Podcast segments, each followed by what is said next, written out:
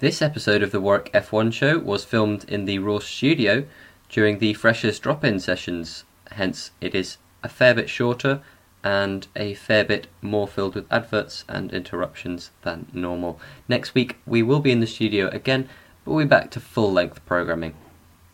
Thank you and enjoy.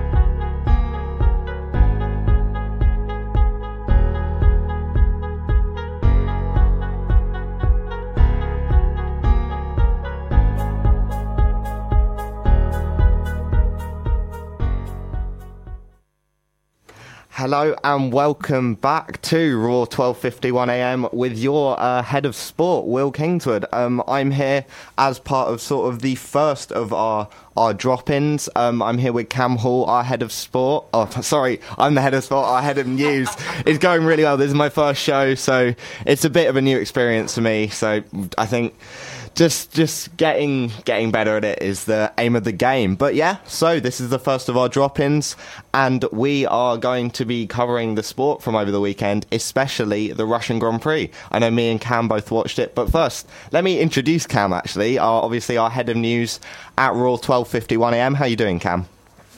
I, I've got to say, I've got to say, Will, it's fantastic to be back. I've missed this studio space so much. I had a week. I had a week at the end of term before COVID came along and ruined it for me. So it's yeah, it's so nice to be back, and what a, what a fantastic schedule we've got ahead of this year on Raw. I'm really looking forward to it. And as you said, some fantastic stuff to start off with today. Of course, the Russian Grand Prix. You and I were both watching that in the pub. Such a good race. I'm really looking forward to discussing it. And of course, Lewis Hamilton's hundredth race win amongst the biggest talking points from that as well as a fantastic weekend in other sports and just a lot over the last few months. I mean, yeah, I'm just really excited. Be, you can tell I'm just really excited to be back and just discussing this right now. Yeah, it's good to be back in the studio. So, not only are we joined uh, by Cam Hall, we're also joined by um, Warwick F1 Society's uh, Jack Rowe, who's uh, just arrived arrived in the studio now. How are you doing, Jack? Hello, I'm doing pretty well. How are you? Uh, good. Oh, sorry, sorry. Uh, yeah, I'm doing, I'm doing well. Uh, just forgot to put uh, Jack's microphone up there, but it's all good. Um, yeah. So, how are you, how are you doing? Like, obviously, watched the race um, over the weekend. What do you think of it? Yeah, it was a, it was a bit of a crazy one, wasn't it? It's not meant to be that that. Um, Sochi's uh, not not not usually a, a good one, but uh, a bit bonkers for um, um yeah, it's been a while since I saw saw one that good. I think. Yeah, I mean, it was a very interesting race. Obviously, we got the rain right at the end, and we are also joined by, I guess, um, Jack said he was going to bring in a new fresher. So, how are you doing? What's your name? Uh, I'm my, my name is Chin Mei. Hi, Chin. How how are you? I mean, are you, how are you finding your first few days at work? Yeah, first few days have been good. I mean, just been oh, just been to a couple of the uh, freshers events lately and yeah, just being so far so good. Yeah, so obviously we've got now three guests in the studio. Um, I'll just come back to Cam Hall quickly. I give us a, give us a rating out of ten, sort of for the race, and then after after another song, we'll get into it. I mean, I feel for the Russian Grand Prix, anything higher than a four is fantastic. So I will put it at. I think to put, I'll go for a seven because I feel, which for Russia, as I said, is exceptional because it started off, I think there's a bit of a lull early on. I think with the mixed up grid gave a bit more drama, but there was a bit of a lull. But then as soon as I think as Lewis Hamilton got into second, that net second behind Norris, and really just seeing them, seeing Lewis make that chase, and then of course those last few laps, it was an incredible race. I would go, I would go a very secure seven, definitely. Yeah, so we'll talk about that a bit later. We'll dive into the race, into the start, and into some of the performances. Right, welcome back to Raw 12:51 a.m. Just a few technical difficulties there, but we're back now, and we're going to get started with uh, talking about the Russian Grand Prix. Um, as Cam said, a race that we weren't really expecting to be that good. I know me and Jack spoke about it yesterday on the, or not yesterday, sorry, last week on the first episode of the show. We were we were very we weren't exactly kind to kind to the uh, track, but we saw on Sunday it really delivered. Wouldn't you agree? Yeah, well, there's a there's a good reason they're moving to Igora Drive next year, and that's because it doesn't exactly produce classic races. But uh, I'm very glad it did produce a classic one this time round. Yeah, I mean, uh, Chen, did you uh, did you watch the race? And I mean, if so, what did you think of it? I mean, yeah, especially especially as Sochi goes, it was a fantastically surprising race. I mean, just drama, especially for the second half. There's yeah, I mean, even even the drama in the second half, like we saw a bit of drama in the first half. I mean, we may as well get started at the beginning, at that start. And to be honest, that start, arguably one of the best starts of the year. Like, I think Sochi, for all its flaws, does have one of those runs to the first corner where you really do see action. I mean, at one point, I think we even had almost like five five cars wide, and um, Lando Norris, even after getting his good start, got um, overtaken by Carlos Sainz at the beginning.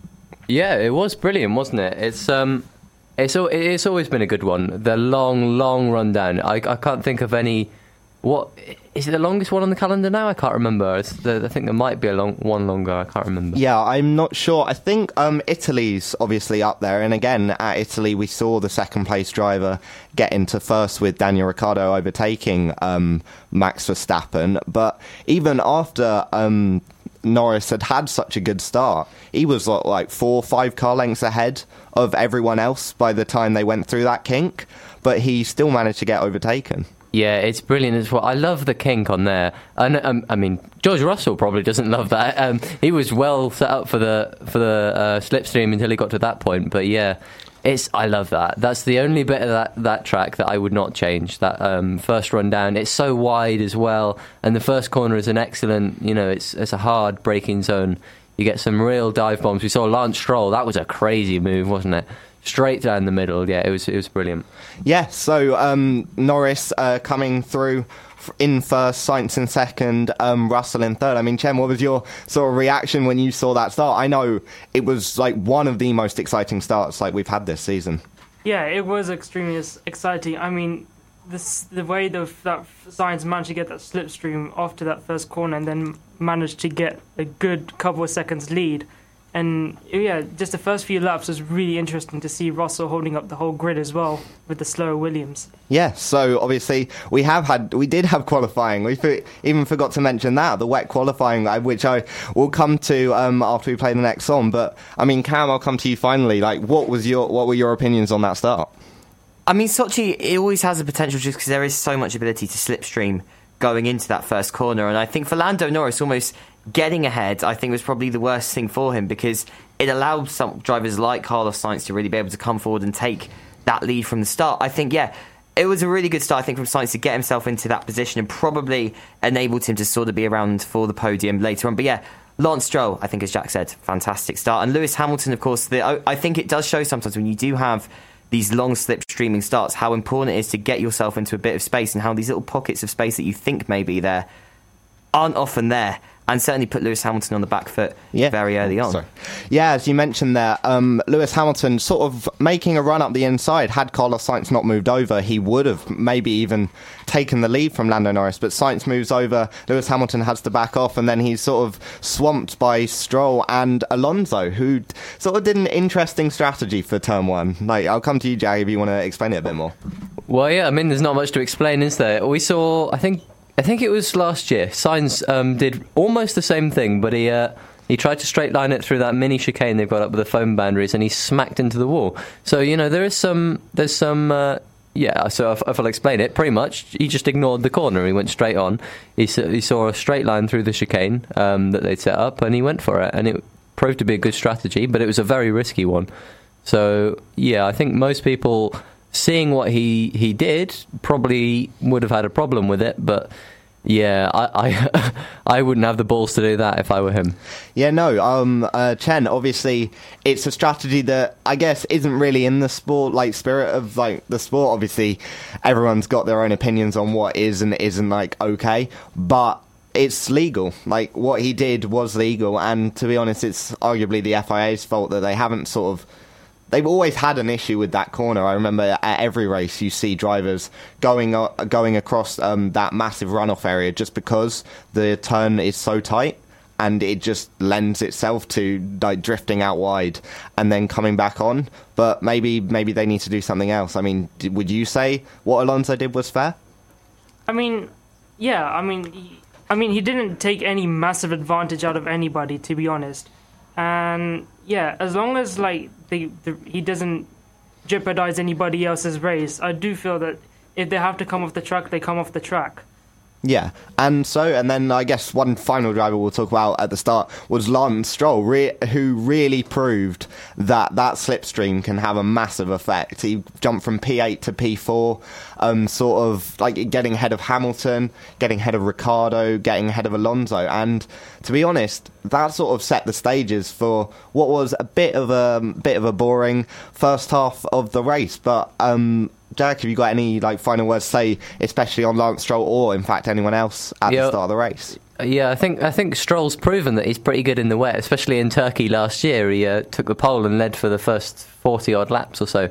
Um, but yeah, he proved it again, didn't he? Um, straight straight in the middle. I, I, guess it was a drying track at that point, wasn't it? Or was I think it... I think it was a dry one. Ah, I'm, sorry, I'm getting ahead of myself. I'm thinking of Turkey as well because exactly. we're going to come on to that later. But yeah, no, he's. Uh, he's he's come he's come through in the last couple of years, and that's one of the big moments that proves that he should be in that Aston Martin seat.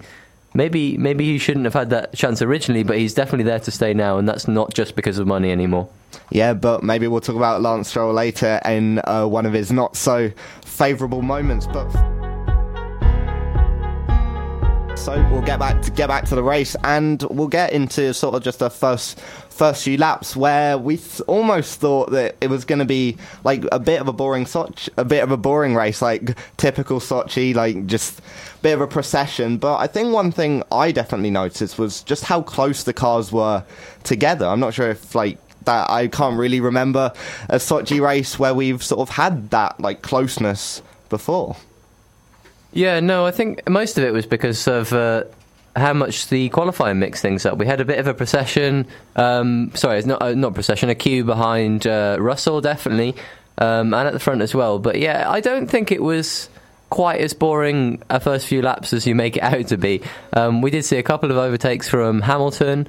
Um, as well, and there was uh, obviously, I'm sure we'll get onto in just a second. There was uh, very early pit stops from a, a few people down the field as well, which made a big difference in the end to the race. Yeah, perhaps I'm not giving it giving it enough credit because obviously we had um, that mixed up qualifying, uh, the wet to dry track, and we had a lot of drivers at the back of the field who would normally be at the front. We had Verstappen, Bottas, Leclerc was coming through the field. I mean, Chen, do you maybe do you think I'm being a bit harsh on the start of the race and that there were a bit a few more overtakes than I'm probably giving it credit for? Uh I mean, your opinion is valid as well, but I think the fact that all the cars were like really close to each other in the front, and then obviously people like Bottas, Leclerc, and Verstappen coming in from the back, slowly making their way through the field, kind of, it wasn't as boring as you would say, uh, in my opinion. Yeah, I mean, I'll come to come to you, Cam. Finally, the start of the start of the race it was setting up for an intriguing one. I think I've sort of changed changed my opinion, and that maybe it was setting up for a potentially really good race, but there was also the sort of inkling that we might just get a Sochi snooze fest.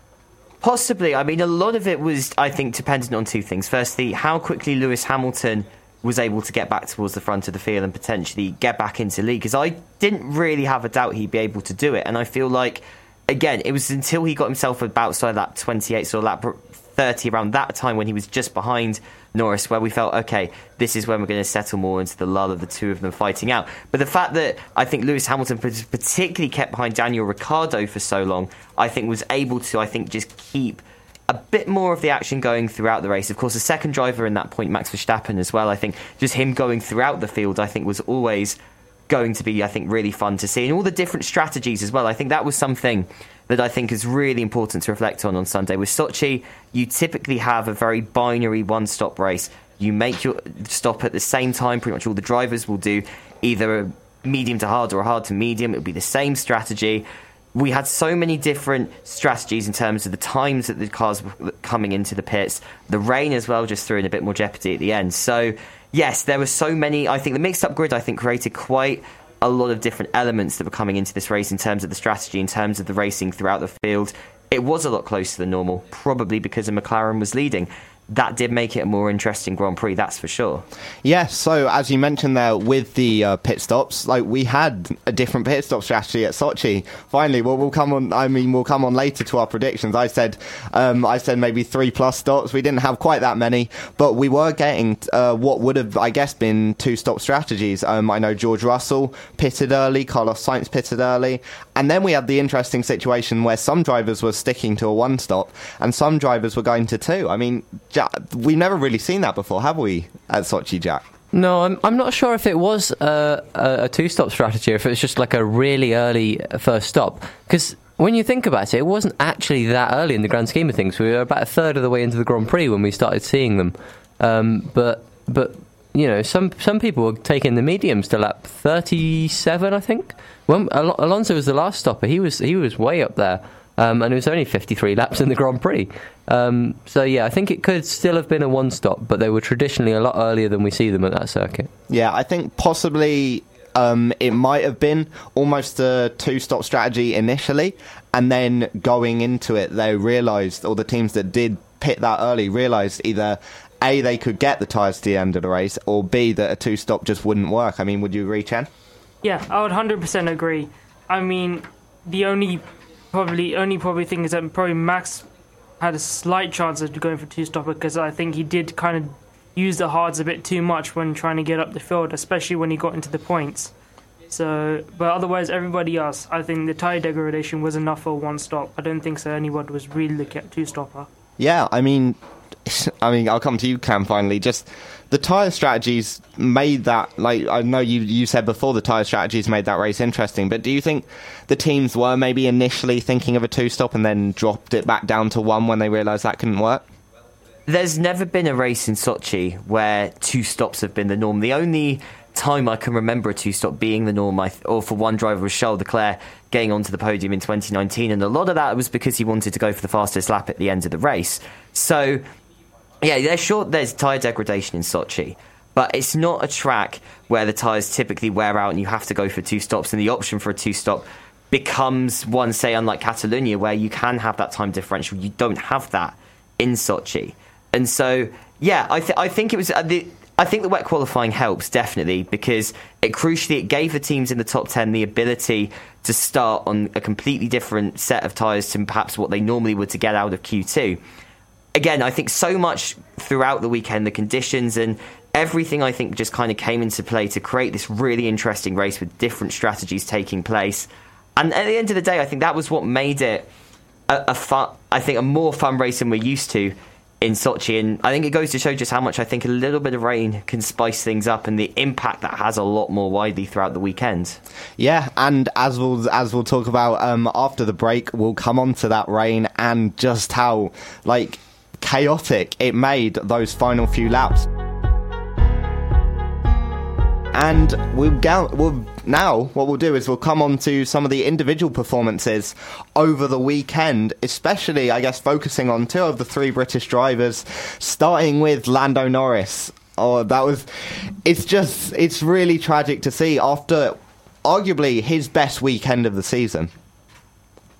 Yeah, I mean, I, I know you said arguably. I think I'd, I'd argue that he's had uh, better performances, but I think the, the the timing was right for him to win that race. And sometimes in F1, it doesn't matter that you're not having, you know, you know, you're not the fastest car on track. Sometimes you just you've got the guts and you've got the desire, and I felt like he had that, and maybe that's what led to his downfall eventually, which I'm I'm sure we'll mention shortly. Yeah. So um, qualifying on pole by half a second in a very bonkers qualifying, as we've mentioned a lot. I mean, Chen, what was your reaction when you saw that he was he was purple and he was purple again, and then he eventually stuck it on pole for the first time in his career? I mean, I was just ecstatic to see like something like Lando Norris just become so fast at the track, and that too, that too, being on the front wheel alongside his best friend Carlos Sainz, it was just fantastic sight to see. Yeah, especially you mentioned there. Um, we obviously had the Carlando one too from last year, teammates, and like it's just the fact that um, they are friends, and we did see three of the British drive, or all three of the British drivers in the top four. I mean, I can't think of the last time one nationality had that like sort of level of dominance on a front row. I'm just trying to think back. I mean, possibly the last example I could think of, if you could have Piquet Senna back in the late 80s, or possibly British drivers, I think, it, all the way back to the 60s. I mean, that is how long ago it was, and how I think just how good it shows the future of British motorsport is that we've got so many fantastic young drivers coming through. On the point of Carlando as well, I wonder what Netflix are going to be thinking of right now, how they're going to just construe that relationship again for, for the purposes of entertainment. You know, the competition of Carlos and Lando on the front row, is this what finally breaks them? I can't wait to see what Netflix will do with that. Yeah, so obviously you mentioned there like Netflix will always have a way, and I'm sure they'll sure they'll have a way of making this race interesting as well. But it was even a even a return to the early 2000s with the uh, front three. But as we saw during the race, Sainz getting ahead of Lando Norris. Um, but then Lando coming back um, and overtaking overtaking the Ferrari into turn, I think it was turn three, or it might have been turn one. I'm not sure, Jack. Yeah, well, they didn't show it on TV, I don't think. So um, I- would love to comment on how good the overtake was, but we just don't know, do we? Um, yeah, no, no, that was absolute credit to uh, to Lando there. Ferrari and McLaren have been close on pace all season, and Sochi's kind of a middling difficulty on overtaking. So, yeah, to overtake there, ab- absolutely credit to Lando. I assume it was a brilliant move. Yeah, so uh, we the TV direction left a bit to be desired um, this weekend, but I think we just caught the final seconds of it. We didn't see the run um, on like um, Lando got on Carlos Sainz, but we saw the eventual overtake. And I mean, Jem, what was your reaction when you saw the McLaren get past the Ferrari? I mean, to be brutally honest, I wasn't really surprised. Surprised, especially with Lando's consistency all year with the pace he's been showing in that McLaren, and just the pace difference between the McLaren and the Ferrari in a straight line. And I suppose because Lando's just been pushing Sainz for that whole ten laps or so that he was behind Sainz, I think I just I wasn't really surprised that Lando did eventually get past Carlos. Yeah, and then once he got past Carlos, he was very much in the lead. Um, maybe Sainz pitted a bit early, didn't really seem to be able to get back up to um, to Lando, but I mean, he was putting in a really, really good performance. Really, just a really dominant. I'm just like as almost Hamilton or a Verstappen performance up front, holding holding time and just being able to drive with a little bit less pressure. Yeah, well, uh, at the start of the season, we we saw Lando being the best of the rest outside of those top four drivers, but with Perez and Bottas, I don't think they've faded, but I think the midfield are stepping up again and again, and I think he's probably the third fastest driver on the grid now, maybe. Um, so when you when you take Hamilton um, and put him in seventh, when you take Verstappen and put him right at the back of the grid, and then you put Lando on the front, you you you, you expect him to deliver, right? And he, and he definitely did. So yeah, yeah. I mean, he he, he should have he should have had something from that race. Yeah. Yeah. So we'll come on to eventually what happened with Lando Norris a bit later when we talk about just those last five laps in the rain. But we'll talk about another driver quickly, another British driver in Lewis Hamilton, who initially appeared to sort of be having a bit of out of bit of an out of sorts weekend, only qualifying fourth and then obviously dropping to seventh um, after the start of the race. I mean, yeah, it was surprising, especially in qualifying, to see Lewis just battering that um, Mercedes. I mean, during the practice weekends, he knocked over he knocked over one of the pit crew members, like Stroll did a, a while back, and then him he then he is that he bumped into the pit wall, and then obviously he slid off in the final stages of qualifying, and then see him just fall back in the seventh place in the beginning. That's not the Lewis Hamilton we've come to see over the years, but then thankfully he did show why he is a seven-time world champion with the drive he did yeah, I mean, Cam, it's a bit weird this season. He seems to be making like a few more mistakes. Obviously, as Shay mentioned, um, hitting the mechanic in practice. Obviously, we've had uh, that happen before. It's arguably just like uh, it's not probably not a simple mistake, but it's a mistake that really maybe anyone could make. We saw him clout the wall in qualifying and then spin, um, and that probably cost him cost him a run at pole. Do you think that Hamilton is making more mistakes this season, and if so, why? I think there's certainly more pressure on him with Verstappen. I don't think he's had a championship fight this close since the Rosberg era. And certainly then we did see some mistakes in Lewis's early time at Mercedes. I mean, I, I do th- I do think that's played a part. And to be honest, Lewis Hamilton would not be leading the championship right now if it weren't for Max Verstappen being taken out by him on the first lap at Silverstone and then Valtteri Bottas crashing into him in the first lap in Hungary. So yeah, I, I think Lewis realizes he's lucky to be leading the world championship, but I I do think at the end of the day, Lewis is still one of the most consistent drivers on the grid. He is making more mistakes, sure. He's still making less mistakes than a lot of drivers, and to a certain extent, you could argue that Verstappen has been making some mistakes as well this season. I just think that's the nature of the championship fight. I, I, I, I can't really say more than that. I think it is just the nature of the fight being a bit closer this season. I think has put a bit more pressure on both drivers. But again, Lewis isn't making. It's not like he's radically making more mistakes. It's not like he's doing. He's costing himself a world championship here, Lewis. It's just the nature of the fight, and I think that is something I think certainly keeping it a bit more interesting. But yeah, even yeah, even after Hamilton dropped to seventh, he sort of returned to the Lewis Hamilton that we know. He was stuck behind Daniel Ricciardo for a while in a bit of a DRS train, but of like it appeared that by the end of the race, it appeared that he had sort of been conserving his tires because he obviously made the those mediums last so long. Maybe he was just sticking behind Ricciardo, and then in the pit stops, he managed to jump the McLaren. Yeah, I think that's a bit of a conspiracy theorist view. I think no racing driver is going to go in there and uh, not try and pass their competitor. Yeah, sometimes it's difficult with the slipstream. Maybe there, maybe there was a he just didn't, you know, he maybe wasn't ready for a dive bomb on lap ten or whatever it was. But yeah, I can't imagine he was uh, he was too he was too conservative at that point. But I think Lewis tends to step up when he's put in that kind of adversity. When we saw at Silverstone, he took a 10 second penalty uh, and he came through and he won that race. And driver of any other caliber might not have done that. And I think we've got the same exact thing here in Sochi. Yeah, and so after he jumped Ricciardo, he managed to get past a few of the drivers that had pitted a bit earlier and then was making his way up to Lando Norris um, before before eventually we saw the rain hit. Do you think, Jen, that he would have got past Norris had the rain hadn't hit? I know he he'd made up quite a, quite a bit of the time, or he made up all of the time by the time he uh, got to the back of the McLaren with a I think it was about 10, 15 laps to go. But obviously, getting to a driver and overtaking them is a completely different thing. So, do you think he would have got past the McLaren? I think if there was no rain, then probably eventually Lewis may have got got past Norris.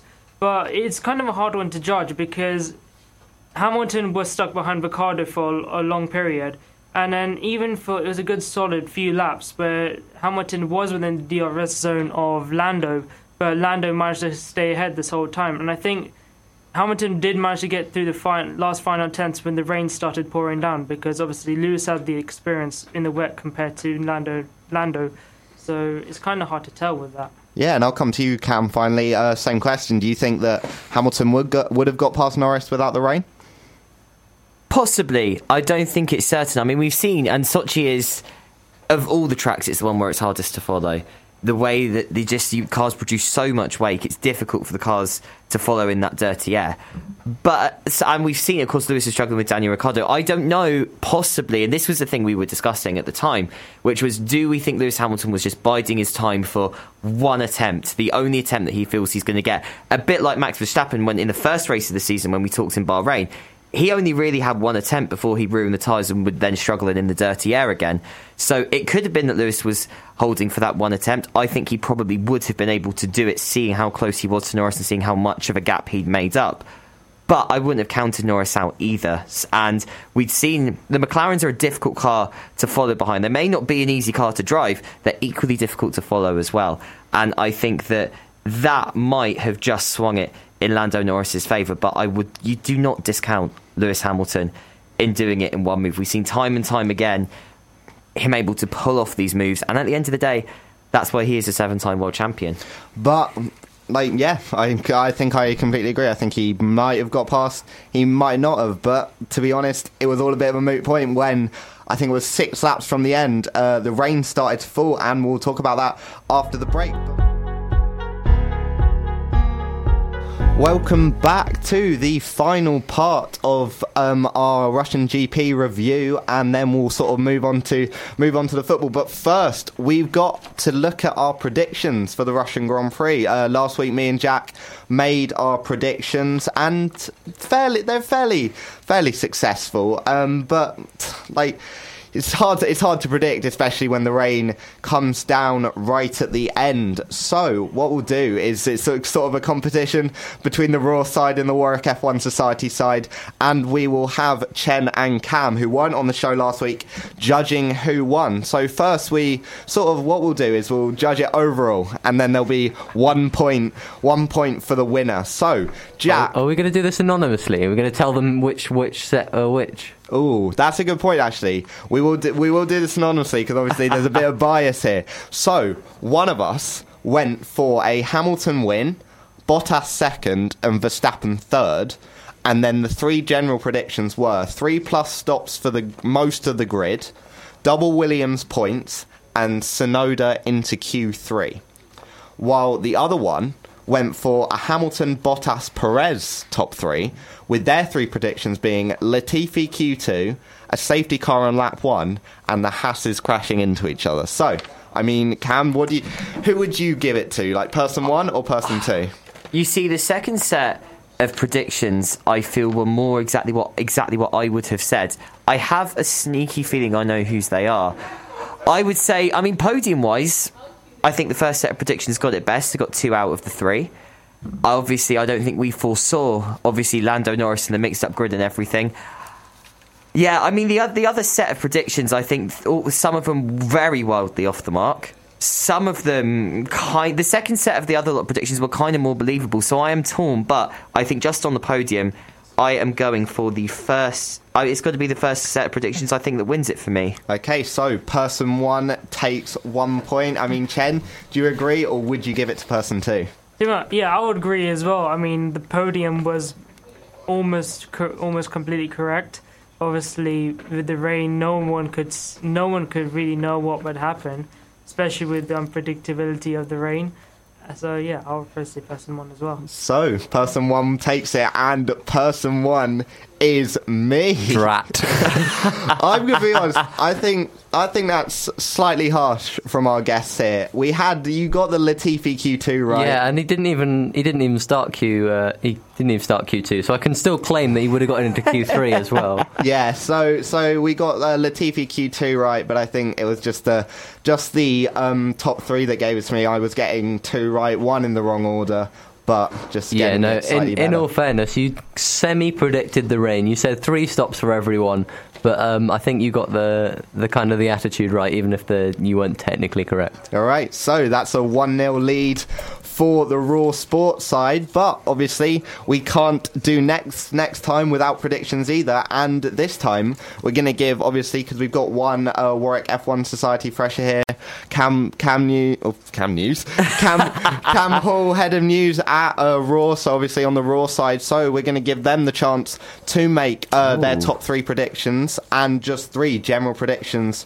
from throughout the weekend. So I'll uh, write them down, and I guess we'll start with Cam.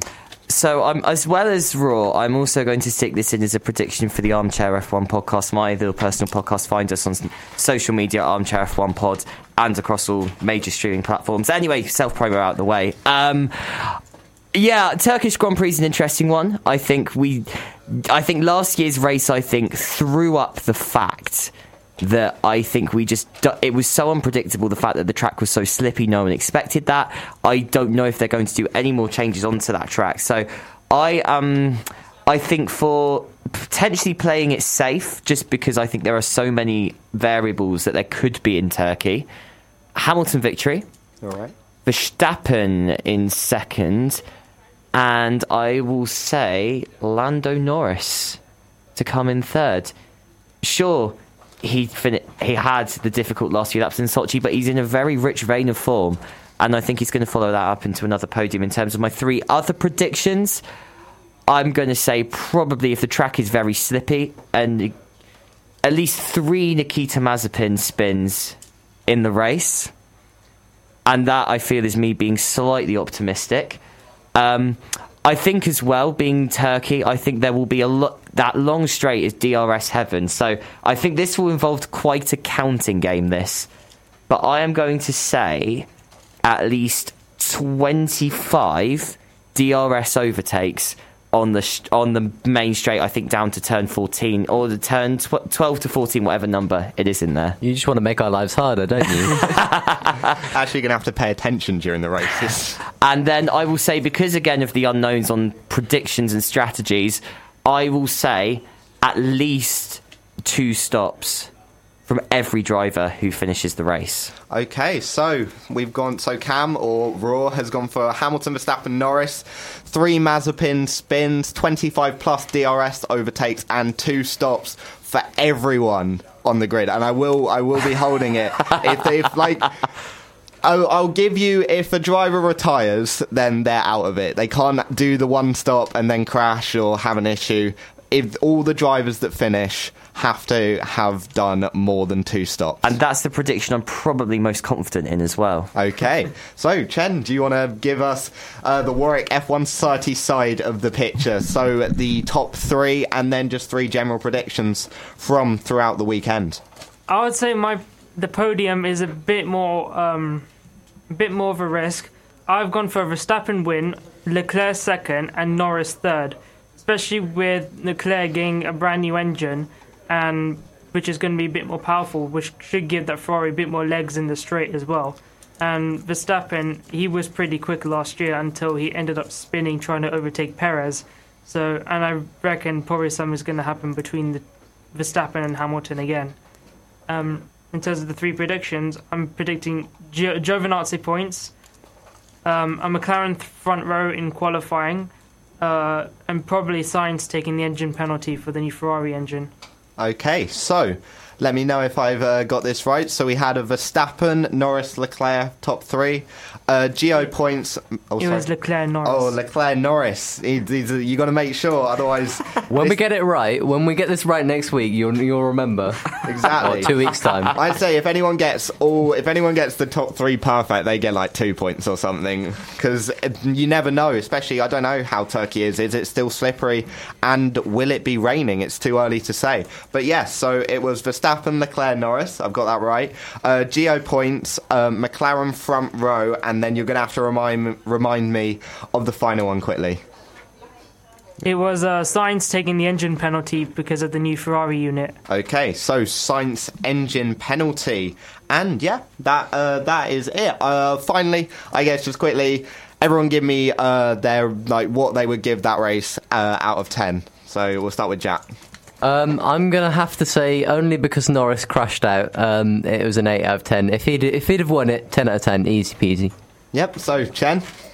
Yeah, I would probably say eight, eight and a half, mainly because it was a fantastic race for Sochi standards. Cam. I said seven at the start, but the more we've been discussing this race, I think I'm going to up it to an eight, which for Sochi is just incredible. And it's almost making me realise do we need to go to Igora Drive now? If we can just have that every season. No, we de- we definitely do. but I, I'd, I'd also I'd also uh, give it an eight out of ten. A race that n- none of us were expecting to be that good, and I think one that will live long in the memory. Thanks for listening. Hope you enjoyed that. You can check out our podcast on the Raw Sports Spotify or on the Warwick F1 Society YouTube in future. We'll be back again in the studio next week, but we've got a full two hour slot, so we'll be back to normal length. See you then.